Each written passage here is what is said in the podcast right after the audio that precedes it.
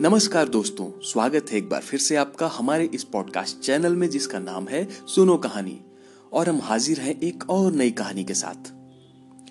सूरज क्षितिज की गोद से निकला, बच्चा पालने से।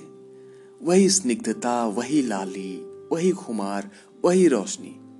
मैं बरामदे में बैठा था, बच्चे ने दरवाजे से झांका।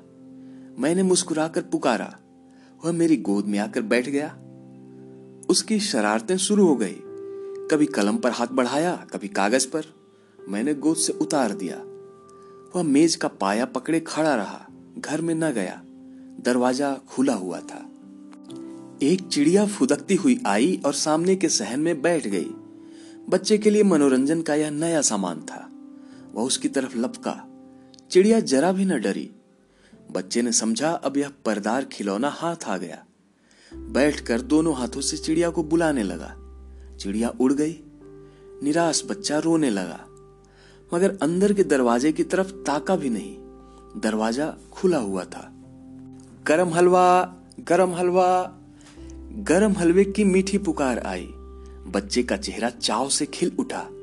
खोचे वाला सामने से गुजरा। बच्चे ने मेरी तरफ़ याचना की आँखों से देखा। ज्यो ज्यो खोचे वाला दूर होता गया, याचना की आँखें रोश में परिवर्तित होती गई। यहाँ तक कि जब मोड़ आ गया और खोचे वाला आँख से ओझल हो गया तो रोस ने पुरजोर फरियाद की सूरत अख्तियार की। मगर मैं बाज़ार की चीज़ें बच्चों को नहीं खाने देता। बच्चे की फरियाद ने मुझ पर कोई असर न किया। मैं आगे की बात सोचकर और भी तन गया। कह नहीं सकता बच्चे ने अपनी माँ की अदालत में अपील करने की ज़रूरत समझी भी या नहीं। आमतौर पर बच्चे ऐसी हालातों में माँ से अपील करते हैं। शायद उसने कुछ देर के लिए अपील मुलतवी कर दी हो। उसने दरवाजे की तरफ़ रुख न किया। दरवाज़ा अब भी खुला हुआ था। बच्चे की आँखों से गिरते हुए आँसू को पोछने के ख्याल से मैंने अपना फाउंटेन पेन उसके हाथों में रख दिया। बच्चे को जैसे सारे जमाने की दौलत मिल गई हो। उसकी सारी इंद्रियाँ इस नई समस्या को हल करने में लग गई। एकाएक दरवाज़ा हवा से खुद ब खुद बंद हो गया। पट की आवाज़ बच्चे के कानों में आई। उसने दरवाजे की तरफ़ देखा।